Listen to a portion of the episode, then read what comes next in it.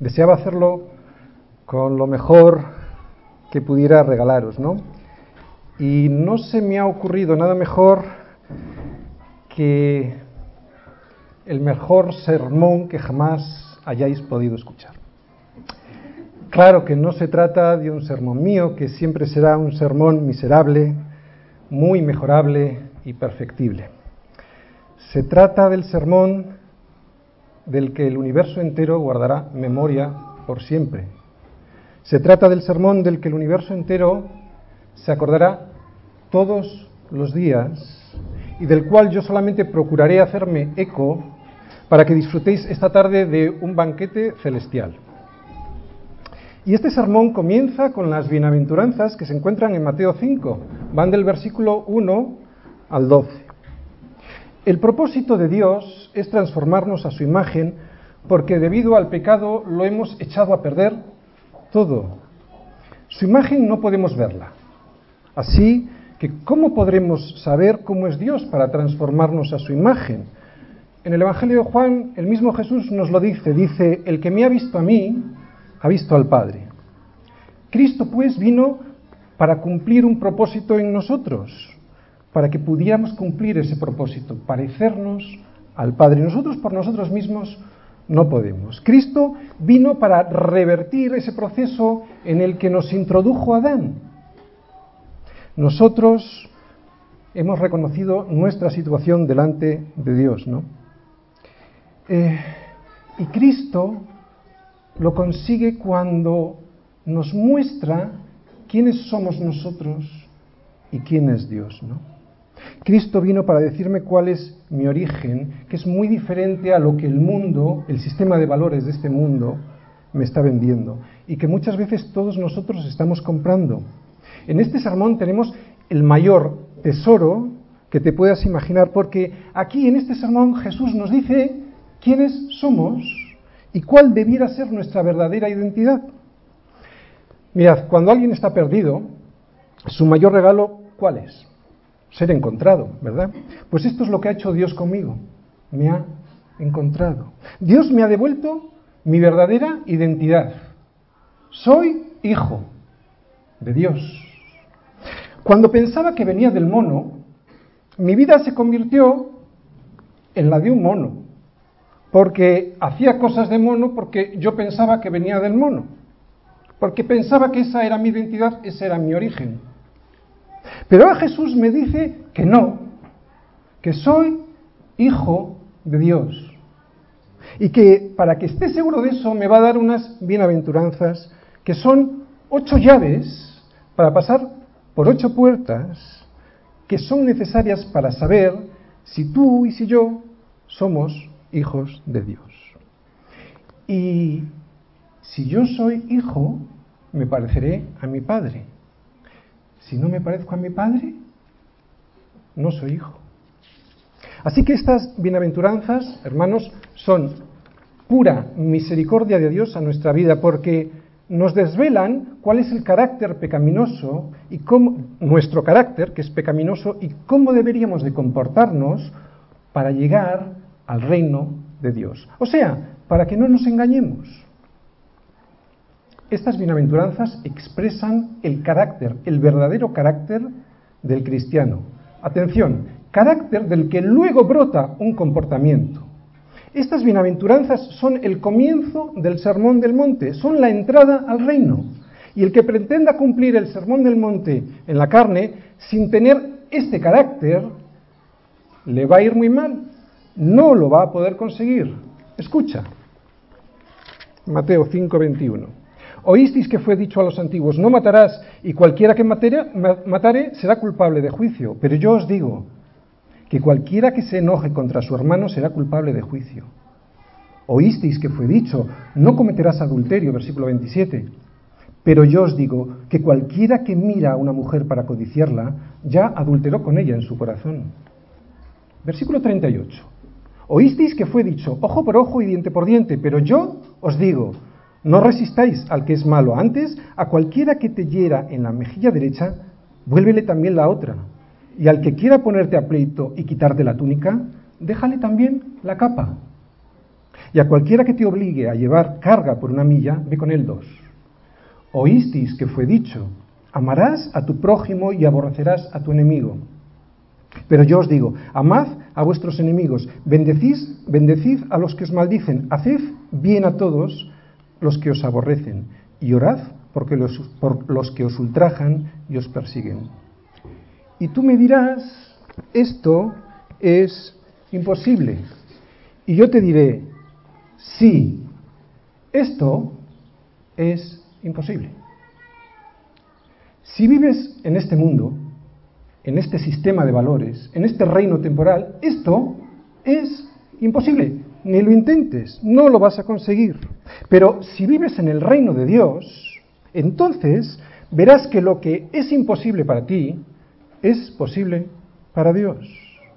Mira, déjame explicarte la ley para que entiendas mejor la gracia. La ley de Éxodo 20, los diez mandamientos, estaban para mostrarle al pueblo de Israel la justicia de Dios y el carácter de Dios. No estaba para que fuese justificado Israel cumpliendo la ley, sino para que fuese encerrado bajo pecado y toda carne se callase, intentando justificarse delante de Dios, ¿no? ¿Para qué? Para que cuando llegase la justicia de Dios, en el sacrificio perfecto de Cristo, todos, conociendo la ley y la imposibilidad que tenían en ellos de cumplirla, fueran corriendo a ser bañados por la sangre de Cristo. Y así ser justificados gratuitamente por su sacrificio. Este era el propósito de la ley. El propósito de la ley no era ser cumplida por el hombre y así justificarse. Imagínate que Dios pone un mandamiento en el Edén y el hombre lo transgrede con facilidad. Y ahora viene Dios y dice, ah, pues ahora te voy a poner diez para que caigas más fácilmente. Este no es el Dios de la Biblia en absoluto. La ley de Moisés no vino para que siendo cumplida por el hombre, éste se pudiese justificar, puesto que es imposible para él cumplirla, sino para mostrarle al hombre, para mostrarte a ti y a mí, hasta dónde habíamos caído por separarnos de la mano de Dios y enseñarnos cuál es el carácter de un Dios santo y justo. Sin embargo, el pueblo de Israel no lo entendió. Por eso Jesús, cuando predica el Sermón del Monte, empieza con las bienaventuranzas y empieza desvelando cuál debe ser este carácter de los hijos de Dios. O sea, el carácter de un verdadero hijo. Y nos dice que el, verdadero carácter de Dios, o sea, el carácter de un hijo de Dios, es mucho más alto que las normas que estos judíos repetían, repetían y no se enteraban. El carácter de mi Padre, dice Jesús, es mucho más alto que todas estas normas. No es una ley estéril, no hagas, no hagas, no hagas con los demás lo que no quieres que te hagan. Es una ley fértil. Haz, haz, haz con los demás lo que a ti te gustaría que te hiciesen. Dios no pretende que cumplas normas porque sí. Y es que además no podrás. Lo que pretende contigo es una rehabilitación de tu corazón para que tu vida sea usada para su gloria. La ley hace énfasis en lo que hacemos. ¿Os dais cuenta? La ley hace énfasis en lo que hacemos y está, está para demostrarnos a los hombres que estamos enfermos. Las bienaventuranzas, que son las que vamos a ver hoy, hacen énfasis en el centro del problema, en lo que somos, para así poder llegar a ser lo que debemos de ser, para volver a nuestro origen, para volver a casa, para volver a casa del Padre, para ser hijos. Y esto nos es entregado por gracia, como regalo que no merecemos. Estas bienaventuranzas son unas llaves que nos van a ser entregadas para poder entrar por ocho puertas para que podamos entrar al reino de verdad. Son unas llaves que nos darán acceso a un reino que muchos cristianos ni se imaginan que existe. Y lo primero que vamos a ver está en el versículo 1. Y lo primero que vamos a ver es que este sermón no es para todo el mundo. Mateo 5, versículo 1 y 2 dice, Viendo la multitud, subió al monte y sentándose, vinieron a él sus discípulos, y abriendo su boca les enseñaba diciendo, Vaya, resulta que este sermón no se lo dedica a todo el mundo, no es para las multitudes, ni siquiera es para los creyentes, no sé si os dais, cuenta, es solo para los discípulos. Jesús, al ver la multitud, se retiró al monte, subió allí, y fueron a él sus discípulos.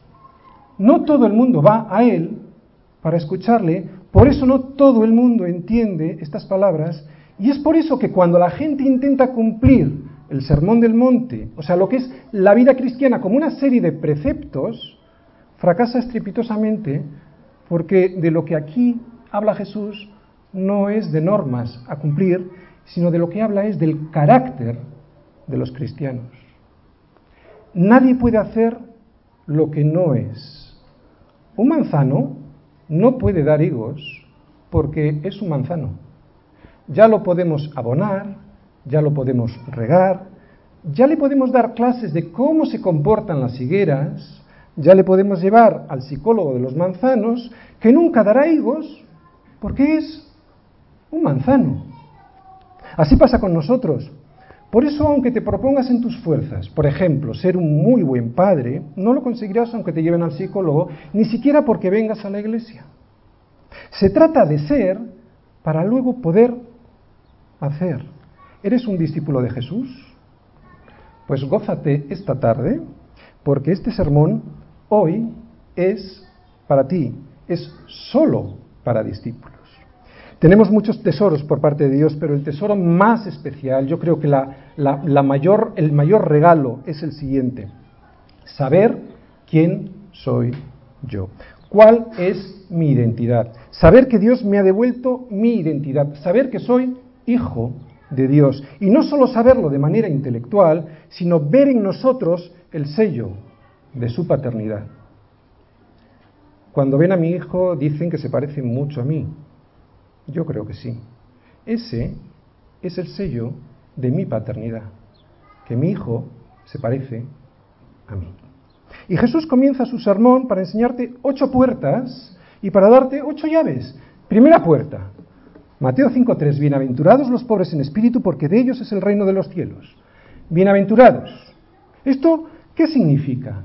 Pues son aquellos que tienen en sí mismo todo lo que necesitan para, existir. Son felices, afortunados, dichosos aquellos que, aquellos que reconocen su pobreza espiritual. Y desde el principio vemos que estas bienaventuranzas, vemos que este reino de Dios es completamente contrario al sistema de valores de este mundo. En este mundo nadie te diría que feliz y dichoso si eres pobre en espíritu, si te falta de todo, te diría todo lo contrario, ¿no? Nunca te dirían feliz y dichoso si te falta todo. Si dependiera de nosotros, ¿cómo hubiéramos escrito este versículo?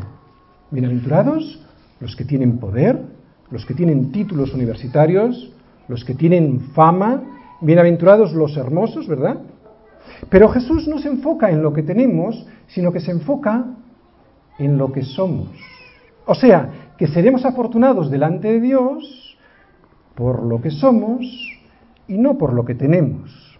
Porque los que tienen todas estas cosas de las que hemos hablado podrán ser afortunados, podrán ser dichosos en este siglo, pero no son hijos del reino de Dios. El reino de los cielos es para los pobres en espíritu. Pobre. La palabra que utiliza aquí es ptojos en griego, mendigo, por diosero, alguien que depende absolutamente de otra persona para vivir. Por lo tanto, un pobre espiritual, ¿cuál sería? El que depende desesperadamente de Dios para vivir. No confía ya en él mismo, no confía en su carne, ni en sus posibilidades, no confía nada más que en Dios para vivir. Sin Dios, un pobre espiritual está en la más absoluta indigencia, en la más absoluta bancarrota. Sin Dios es un mendigo extremo, un pordiosero. Esto es lo opuesto totalmente a la independencia que predica el hombre de sí mismo, ¿no? Esto es un ataque mortal al ego, al yo, a la autosuficiencia, a la carne que nos lleva a apartarnos de Dios y a vivir fuera de su gobierno. Un pobre de espíritu no es un enfermo mental, ni el que tiene baja autoestima, no es el anímicamente débil, no. Un pobre en espíritu es aquel que reconoce que depende absoluta y totalmente de Dios para vivir. Así que Jesús con este inicio del sermón lo que nos está diciendo es que hasta que no nos veamos como tojos, mendigos, pobres de solemnidad, no podremos seguir en el camino hacia el reino de los cielos. La primera puerta parece difícil. ¿Sabéis por qué? Si no nos sentimos como tojos, será imposible poner la otra mejilla. Cuando no hemos entendido que no somos nada más que ptojos delante de un Dios santo, esto es imposible.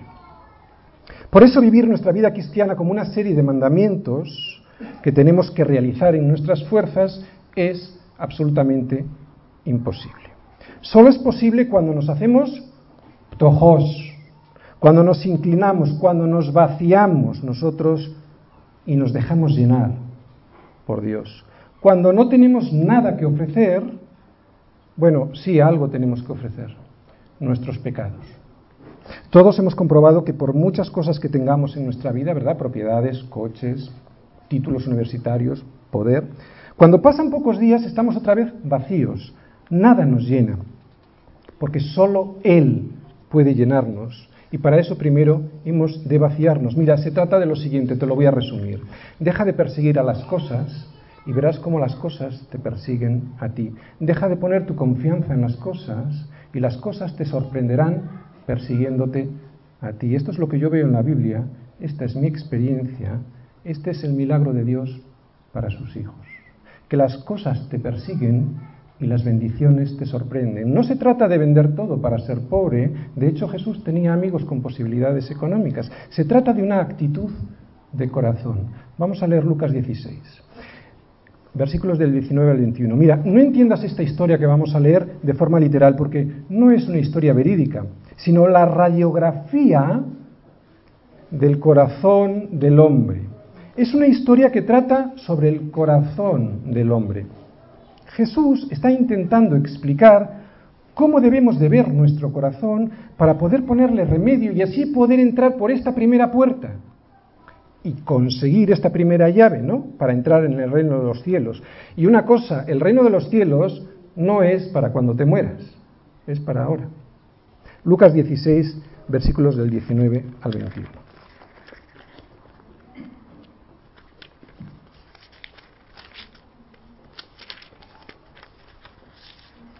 Había un hombre rico que, se, vestía de púrpura y lino fino y hacía cada día banquete con esplendidez. Había también un tojos. Anda, mira, Jesús nos va a hablar de lo que es un tojos. Un tojos llamado Lázaro, que estaba echado a la puerta de aquel lleno de llagas, y ansiaba saciarse de las migajas que caían de la mesa del rico, y aun los perros venían y le lamían las llagas. Ahora tenemos un retrato completo de lo que significa tojos hasta que no nos veamos en esta deplorable condición delante de Dios, no obtendremos la primera llave. Si en este momento todavía tienes alguna justificación para creer que tienes algo en ti que merezca la pena, no eres un ptojos. Si todavía encontramos justificaciones a nuestro comportamiento, bueno, que hay algo mal en nuestra vida, pero mira, yo tengo algunas cosillas que yo creo que pueden ser presentables delante de Dios, bueno, entonces no encajamos con el retrato de Lázaro. Lázaro estaba echado a la puerta de aquel, lleno de llagas, y ansiaba saciarse, luego vamos a hablar de hambre y sed de justicia, ansiaba saciarse de las migajas que caían de la mesa del rico, y aun los perros venían y le lamían las llagas. Esta es la definición de un tojos. ¿Te ves así espiritualmente? ¿Te ves así delante de un Dios santo y justo? Porque esta es la radiografía de nuestro corazón. Pero no todo el mundo quiere ir al radiólogo para hacérsela y cuando se la hacen no quieren escuchar el diagnóstico. Tojos. Primero tendremos que ver la condición de nuestro corazón. Y luego al verla tendremos la posibilidad de quebrantarnos. Isaías 57, 15. Porque así dijo el alto y sublime, el que habita en la eternidad, ¿dónde habita? En la eternidad, y cuyo nombre es el santo. Dos puntos. Yo habito en la altura y la santidad. Y con el quebrantado y humilde de espíritu. ¿Para qué? Para hacer vivir el espíritu de los humildes y para vivificar el corazón de los quebrantados. ¿Dónde habita Dios? En dos sitios. En la altura y la santidad. Y oh, sorpresa, con el quebrantado, con el tojos. Qué paradoja, ¿verdad? Esta es la bienaventuranza, que tu corazón, si eres un tojos, será restaurado, será vivificado y con ese corazón restaurado podrás vivir en su reino. Si esta tarde solo te has visto como un pobre cualquiera, no tendrás acceso a la primera llave. Pero si te has visto como un tojos, como un mendigo, como alguien que pide ser restaurado y además públicamente, porque tojos es mendicidad pública. Entonces no te dará vergüenza extender tu mano y pedir misericordia para obtener la primera llave. Lo primero que, hace Dios con una persona así, con alguien que se reconoce pobre espiritualmente, es darle un reino. Y a partir de aquí vamos a ver en qué consiste este reino. Puerta 2, segunda puerta. Versículo 4, bienaventurados los que lloran, porque ellos recibirán consolación. Jesús no nos está diciendo aquí que son bienaventurados los que tienen algún tipo de dolor. No. Jesús no nos está diciendo bienaventurados aquellos a los cuales les han hecho algo que les duele y les provoca dolor. No. Jesús nos está hablando aquí de otra cosa. Después de ver delante de un Dios santo y justo nuestra pobreza espiritual, después de reconocer que no tenemos nada en nosotros mismos para ofrecer a Dios, a no ser nuestros pecados, después de reconocernos incapaces, de reconocernos pobres en espíritu, después de, que, de reconocer que nos falta todo, después de todo esto es cuando viene un lloro, un lamento. No es un lloro por algo que me han hecho, es un lloro por lo que soy. De hecho, es más que un lloro, es un lamento como de luto.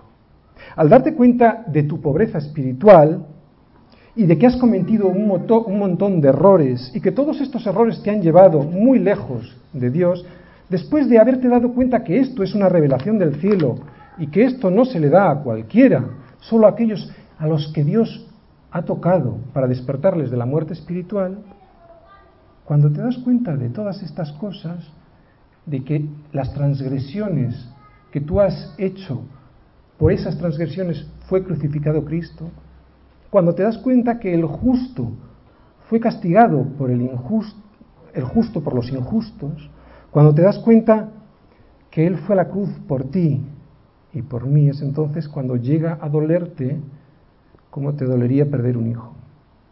Y solo entonces es cuando te dice Jesús que serás bienaventurado. ¿Te das cuenta? Esta segunda puerta viene inmediatamente después de la primera inmediatamente después de haberte reconocido absolutamente incapaz en tus fuerzas. El mundo te dirá que no sufras, te recomendará que mires hacia otro lado y te dará toda clase de anestesias para que no te enteres, drogas, placeres, divertimentos, dinero, influencia social, etc. Te dirá que la culpa que te provoca un dolor en el corazón es un engaño religioso para tenerte atado, para que no seas libre, ¿verdad? Pero la culpa, curiosamente, no desaparece por muchos pecados más que cometas, por mucha más libertad que tengas, porque es algo, esa culpa, que Dios ha puesto en nuestro corazón como una ley moral para que te des cuenta que hay algo en tu vida que no funciona bien. Existen leyes físicas y leyes morales. Si yo me tiro por la ventana de un séptimo piso, la ley de la gravedad me dice que mi cuerpo experimentará una aceleración hacia el centro de la Tierra como de unos 9,8 metros por segundo, ¿no? Y la experiencia me dice que eso lo que va a provocar es que mi cuerpo se estampe contra el suelo y que eso provocará mi muerte y además una muerte violenta. Pues las leyes de Dios que están en la Escritura me dice que si yo las violo, mi vida se estrellará debido a las consecuencias de haber estado errando en el blanco, las consecuencias de no haber tenido a Dios en mi vida. Y sabes, me lo crea o no, no afectará para nada al resultado final. La gente siente dolor pero no le hace caso, no le hace caso y no llora porque no sabe que está perdida, no sabe que es pobre de solemnidad, no sabe que es pobre de pedir. Por eso Jesús nos dice, bienaventurados los que lloran, porque esas personas que lloran con ese lloro se han dado cuenta del problema principal de sus vidas y ahora que lo han visto le pueden poner remedio. Es ahora cuando le pueden poner remedio. Ahora que saben que tienen cáncer, es ahora cuando pueden ir al médico a ser curados. Y nos ponemos en manos del mejor médico, del que nos puede dar la vida. Lo primero que hace este médico cuando ves, cuando vas con este lloro, es darte, nos dice esa bienaventuranza, consuelo. O sea, decirte que te va a dar el tratamiento adecuado para que tu vida ya no sea un desastre, ya no sea un sinsentido. Qué diferencia, ¿no? Qué sorpresa. Felices y dichosos los que tienen dolor y le hacen caso y lloran porque estos tienen solución. Esa es la bienaventuranza, que existe solución. Pero no solo se refiere a tu pecado, ¿eh? también se refiere a que te duele el pecado de tu amigo, de tu vecino, de tu ciudad, de tu país. Feliz y dichoso cuando el dolor por el pecado te mueva a lamentarte y a decirle al Señor, heme aquí, envíame a mí. Tercera puerta, versículo 5. Bienaventurados los mansos, porque ellos recibirán la tierra por heredad. Claro, después de llorar de esta manera es cuando te presentas delante del Señor y le dices, ¿y ahora qué tengo que hacer? Señor, ahora me he dado cuenta de lo que soy y lloro por ello. ¿Cómo se llama esta actitud? Mansedumbre. Ya no eres tú, ahora es Él el que dirige mi vida. Ya no la dirijo yo. Ahora me presento y dejo que sea Él el que dirija mi vida. O sea, me presento mansamente a que me ponga su yugo. Él es el que va a tirar a partir de ahora el yugo y yo solo me dejo guiar y ahora aprendo de Él que es manso y humilde de corazón. ¿Sabéis? Esto en absoluto tiene que ver con la debilidad, es todo lo contrario, es poder, es puro poder de lo alto, es poder bajo su control. Ahora lo que hago es dejar que Él rehabilite mi corazón y que dome mi carácter. No se trata de que me anula el carácter, sino que lo doma, lo potencia, para recibir una bienaventuranza increíble. Leemos, ¿cuál es? Que recibiremos la tierra por heredad. ¿Qué quiere decir esto? ¿Que la recibiré en el futuro? Bueno, pues claro que sí, pero es mucho más. En las bienaventuranzas Jesús nos habla de un reino. Y el reino no es para cuando te mueras. Jesús no quiere rehabilitarte cuando te mueras, para entonces será ya muy tarde, ¿no? Jesús lo que pretende es rehabilitar tu vida ahora, para que tengas una vida fértil. Por eso también la promesa es para ahora. Y me preguntarás, pastor, ¿cómo puedo heredar la tierra hoy? Pues mira, de esta forma. El verdaderamente manso está siempre satisfecho, está siempre contento. El verdaderamente manso, no teniendo nada, lo tiene todo. Porque disfruta de las cosas, no son las cosas las que le poseen a él, sino es él el que posee las cosas. Pablo dijo muchas veces, ¿verdad? Sé vivir humildemente y sé tener abundancia. También en 2 Corintios quiero recordar que dice, como no teniendo nada, pero poseyéndolo todo. ¿Qué creéis que quiere decir esto? Mira, cuando el enemigo te amenaza, muchas veces te dice, si me haces caso, vendré como león rugiente, perdón, si no me haces caso, vendré como león rugiente y te lo quitaré todo. Pues ¿qué me vas a quitar si no tengo nada? Con este tío voy a tener que cambiar de estrategia, no me ha funcionado. Si me sirves, te lo daré todo. Pues ¿qué me vas a dar si lo poseo todo? Es increíble. Has heredado la tierra. ¿Te das cuenta? Ya la has heredado. ¡Qué victoria! Cuarta puerta. Bienaventurados los que tienen hambre y sed de justicia, porque ellos serán saciados. Estamos en la mitad.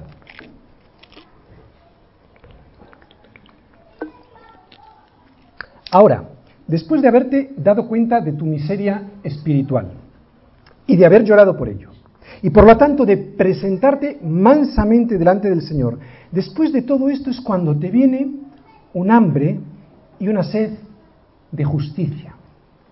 Evidentemente no se trata de ningún tipo de justicia humana que es deficiente y que está distorsionada por el pecado. De la justicia de la que aquí se habla es de una persona, de la única persona justa que ha existido sobre la tierra, de la única persona que siendo justa fue castigada y llevó sobre sí tu pecado y mi pecado, para que nosotros no tuviéramos que pagar. Porque Dios es justo y había que pagar.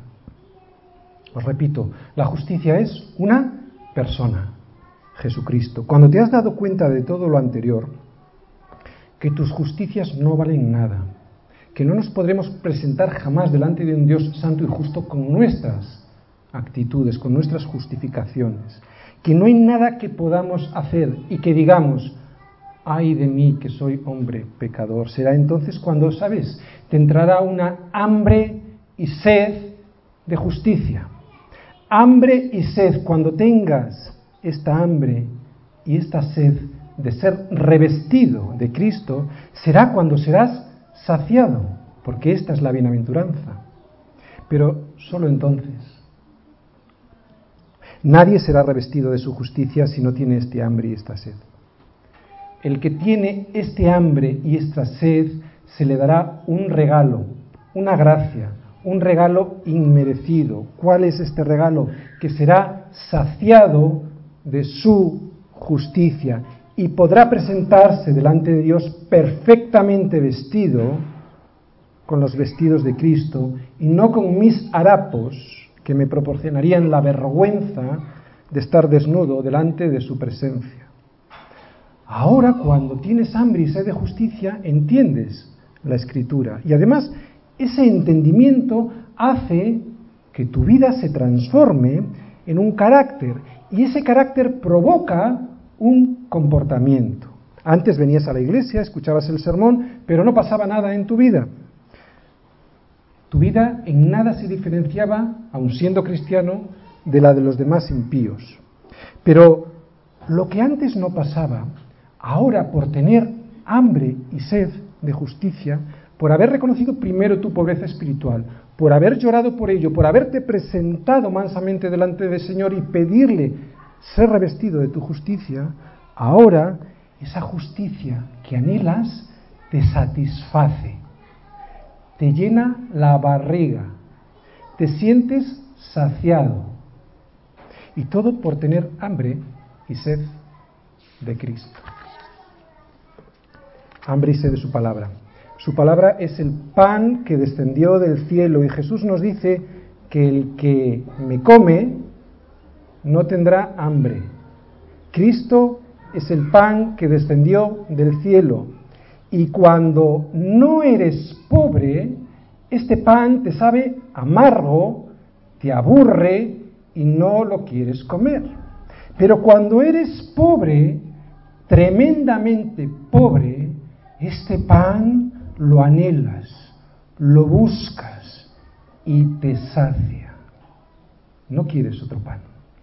Es entonces cuando empiezas a decir, no me pierdo la célula, no me pierdo el estudio bíblico del pastor, no me pierdo la comunión con los hermanos, no me pierdo la predicación del domingo, no me lo pierdo, porque tengo hambre y sed de su justicia.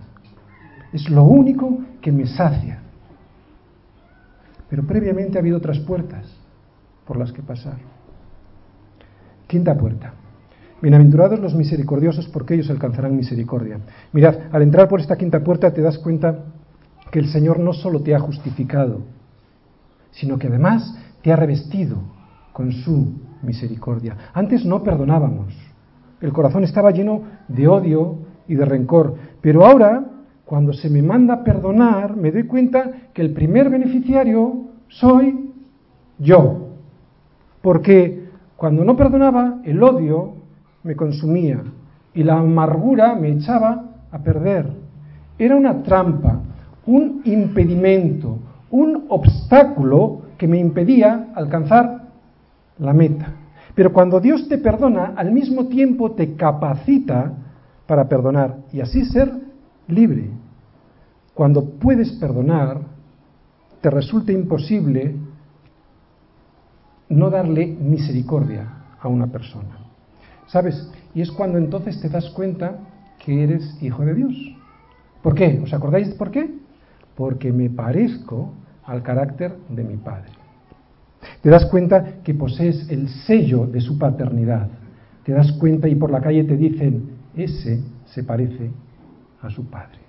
Te das cuenta que eres hijo porque te pareces al Padre. La consecuencia de la cuarta bienaventuranza, ser revestidos de su justicia, es la quinta, o sea, es ser también revestidos de su misericordia. ¿Y cómo se manifiesta un espíritu misericordioso? Me preguntarás. Sabemos si somos misericordiosos o no cuando tenemos a alguien delante que nos ha ofendido mucho y no le damos lo que se merece, sino que le eximimos de toda culpa gratuitamente. Eso es lo que hizo Dios con nosotros. Le dejamos sin que sufra el agravio que seguramente se merece y le dejamos libre de toda culpa.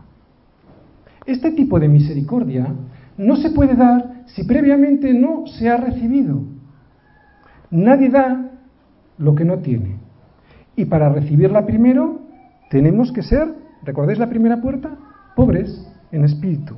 Y la, eh, bienaventuranza es que alcanzaremos misericordia, aquí y en el día del juicio. Este reino del que nos habla el Señor, este reino de Dios está soportado sobre el perdón. Si no perdonas, ¿sabes? Simple y llanamente quiere decir que no lo has recibido previamente de Él. No que Él no te lo quiera dar, sino que tú no lo quieres recibir, lo has rechazado. Sexta puerta. Bienaventurados los de limpio corazón porque ellos verán a Dios. Después de recibir su misericordia en tu vida, el Señor te da un nuevo corazón. Todo el mundo quiere ver a Dios. Pero Dios en su palabra nos dice que para poder ver a Dios, lo único que necesitas es tener un nuevo corazón. La gente desea ver a Dios, pero es imposible con un corazón de piedra, con un corazón endurecido por el orgullo de creernos que somos el centro de todo. Es imposible ver a Dios con un corazón sucio. Lo contrario de limpio es sucio y es así como tenemos nuestro corazón. ¿Qué significa que tenemos un corazón sucio? Básicamente que nuestro corazón busca tener más de una fidelidad. ¿Qué significa esto? Infidelidad. O sea que buscamos tener más de un Señor. O sea, significa amar a Dios y a las riquezas. Por eso limpio significa íntegro, un camino recto, un camino que solo busca una sola cosa, que hoy no miras a la derecha y mañana miras a la izquierda, que no buscas el reino de Dios y su justicia hoy y mañana solo miras las cosas que Dios te puede dar. En Lucas 9:62 el Señor nos dice, ninguno que poniendo su mano en el arado mira hacia atrás es apto para el reino de Dios. Oye, qué debemos de hacer al vernos así, con un corazón dividido? Porque esto lo hemos experimentado muchas veces, ¿verdad? Mostrando afectos contrarios entre sí, un corazón que sirve a dos señores, o lo que es peor a veces, sirviendo a uno solo que resulta que no es el más adecuado. Pues limpiarlo. Nosotros solos no podemos, debemos ir a Cristo. Por eso limpio no solo es integridad, camino recto, ir solo buscando las cosas de Dios, sino que cuando caemos hay que ir a Cristo, que es el único que nos puede limpiar para ser limpiados. Contra ti, contra ti solo he pecado y he hecho lo malo delante de tus ojos. Hay un versículo en Santiago 4:4 que dice, oh almas adúlteras, ¿no sabéis que la, la amistad del mundo es enemistad contra Dios? o almas adúlteras. ¿Qué es ser adúltero? ¿Habéis entendido alguna vez este versículo? Un corazón adúltero es un corazón que tiene dos amantes. Es aquel que ama a Dios y a las cosas que Dios le puede dar. Un corazón adúltero, nos dice esta bienaventuranza, jamás podrá ver a Dios. ¿Dónde está Dios? se pregunta la gente, y muchos cristianos también. Nunca podrás verle si tienes un corazón dividido. Nunca. Si sigues a Dios por lo que Él es, Sí, pero si sigues a Dios por lo que Él es, pero de vez en miras a otro lado para conseguir las cosas que Él te puede dar, nunca verás a Dios. Un corazón así nunca podrá ver a Dios ni aquí ni en la eternidad. Él es el Señor. Yo solamente soy un siervo del reino. Bastante privilegio es ser embajador del Rey de Reyes y recibir por añadidura todas las cosas que Él tiene para mí. ¿Quieres ver a Dios aquí? Juan 12:26. Dice el Señor, si alguno me sirviere, repito, me sirviere, sígame. Y donde yo estuviere, allí también estará mi servidor. Si alguno me sirviere, mi Padre le honrará. No el que va a la iglesia, sino el que me sirve. Este es el que podrá ver a Dios. Si no le sirves, dará lo mismo las veces que vayas a la iglesia, nunca le verás. Solo verás tus desgracias, tus problemas, porque estás enfocado en ti, en ti y en lo que a ti te pasa y en lo que tú recibes en vez de estar fijándote en el Rey de Reyes.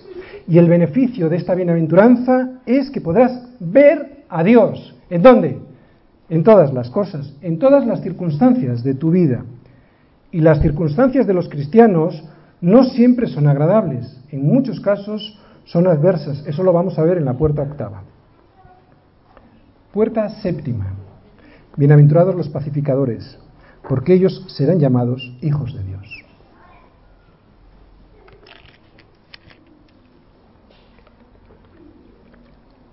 Mirad,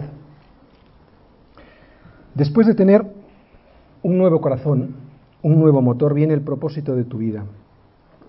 ¿Quieres saber cuál es el propósito de tu vida? Ser un pacificador. ¿Qué es ser pacificador? Desde luego, pacificador no es ser pacifista. No tiene nada que ver con un concepto político en absoluto. Ni siquiera quiere decir apaciguador. O sea, alguien que intenta conciliar dos partes enfrentadas. O sea, mira, no te preocupes, no pasa nada, hagas lo que hagas, don't worry, be happy. No, nada que ver. De hecho, es algo bastante diferente. Amor no es darle a la gente lo que quiere. Amor es darle a la gente lo que necesita. Jesús no vino a darte lo que quieres, Jesús vino a darte lo que necesitas. El mayor favor que le puedo hacer a alguien que me pide algo equivocado es decirle, no te lo doy. El pésimo favor que puedo haceros hoy aquí en esta tarde es daros un mensaje equivocado. Mira, Dios va a hacer esto en tu vida y va a hacer esto otro. El, el peor favor que puedo hacer esta tarde es decirte lo que tu carne quiere oír. Sin embargo, el gran favor que yo puedo hacer aquí es darte lo que necesitas, que es su palabra y su palabra sin adulterar. Yo sé que a veces duele, pero este dolor no es para muerte, este dolor es para vida. Pacificar es reconciliar, pero no la luz con las tinieblas. Este es el propósito de nuestra vida, pacificar, reconciliar, no apaciguar. Pacificar, es hacer una demarcación clara entre la luz y las tinieblas, entre la verdad y el error. Y vuelvo a repetiros, este es el propósito de nuestras vidas, pacificar. Por lo tanto, hacer una demarcación clara entre la luz y las tinieblas. Somos hijos de luz para reconciliar a la gente, pero no con su pecado, sino con Dios. Nuestro propósito cuál es? Pues llevar a la gente a Cristo, hacia la justicia que es en Cristo, para que puedan ser revestidos de su justicia y de su misericordia. Dice Jesús, no penséis que he venido para traer paz. No he venido para traer paz, sino espada. ¡Wow! Qué palabras, ¿verdad? Este no es el Jesucito de mi vida, Jesucito de mi amor, que muchas veces se predica, ¿verdad? Qué poco atractivo este, este Jesús. Claro que no, porque no se puede conciliar la luz con las tinieblas. ¿La espada qué es? La demarcación. ¿Quieres tener paz? Pásate de este lado, del de la justicia. ¿Recordáis lo que era justicia? Cristo. Ese es nuestro propósito. Pacificar. No reconciliar la luz con las tinieblas, sino hacer una demarcación clara de dónde está la luz y dónde están las tinieblas y decirle a la gente, ¿quieres paz? Pásate del lado de la justicia. Toda la gente sabe que hay un problema de injusticia en el mundo, de falta de paz en el mundo, pero esto sabéis que solo es el reflejo en el exterior de lo que ocurre en nuestro interior, en nuestro corazón, ¿no? ¿Qué es lo que pasa en nuestro corazón? Que estamos en guerra con Dios. Hacer la paz significa rendirse, entregar las armas. Las armas carnales que antes servían para el pecado, ahora tienen que servir para llegar a la justicia que es en Cristo. ¿no? Dios no reconciliará, Dios no va a apaciguar la luz con las tinieblas, es imposible, no es su carácter. Así que esta es la bendición. Nuestro propósito es llevar el Evangelio a los demás para que también ellos sean hijos de Dios. Octava puerta. Ahora viene lo mejor, pero no tenemos tiempo. Así que sabré si he sido de bendición en la iglesia, si me volvéis a invitar para terminar de explicar la octava puerta. La octava puerta es la guinda del pastel. Es lo mejor que nos puede pasar. Es un privilegio. Es el privilegio de los redimidos. Escucha. Bienaventurados los que padecen persecución por causa de la justicia. ¿Qué era justicia? Cristo. Lo volvemos a leer. Bienaventurados los que padecen persecución por causa de la justicia, porque de ellos es el reino de los cielos. Bienaventurados sois cuando por mi causa, o sea, por la causa de la justicia, os vituperen y os persigan y digan toda clase de mal contra vosotros, mintiendo. Gozaos y alegraos porque vuestro galardón es grande en los cielos, porque así persiguieron a los profetas que fueron antes de vosotros. Yo sé que parece una locura, pero este gozo solo se siente cuando ha sido rescatado. Vamos a orar. Señor, te damos gracias por tu palabra. Gracias por la dureza que a veces nos duele, pero nos ayuda a sanar nuestro corazón. Señora, nos ayuda a poner todas las cosas en su lugar. Yo no sé si hay alguien aquí que todavía no ha entregado su vida a Cristo, pero este es el momento. Si has entendido que eres un pobre, un tojos, un miserable delante de Dios, si has reconocido que no tienes nada que entregar a Dios, es el momento para poder levantar la mano como un tojos y pedir misericordia para ser revestido de su justicia. ¿Hay alguien aquí que no ha encontrado todavía la paz de Dios porque no ha hecho la paz con Dios y quisiera entregar su vida a Cristo? Amén. ¿Alguien más? Amén. ¿Alguien quiere entregar su vida al Señor? Oramos juntos y yo luego, si necesitas, te explico más en profundidad el Evangelio. ¿Hay alguien que se ha sentido como absolutamente miserable y reconoce su miseria y llora al ver esta miseria delante de un Dios santo y justo?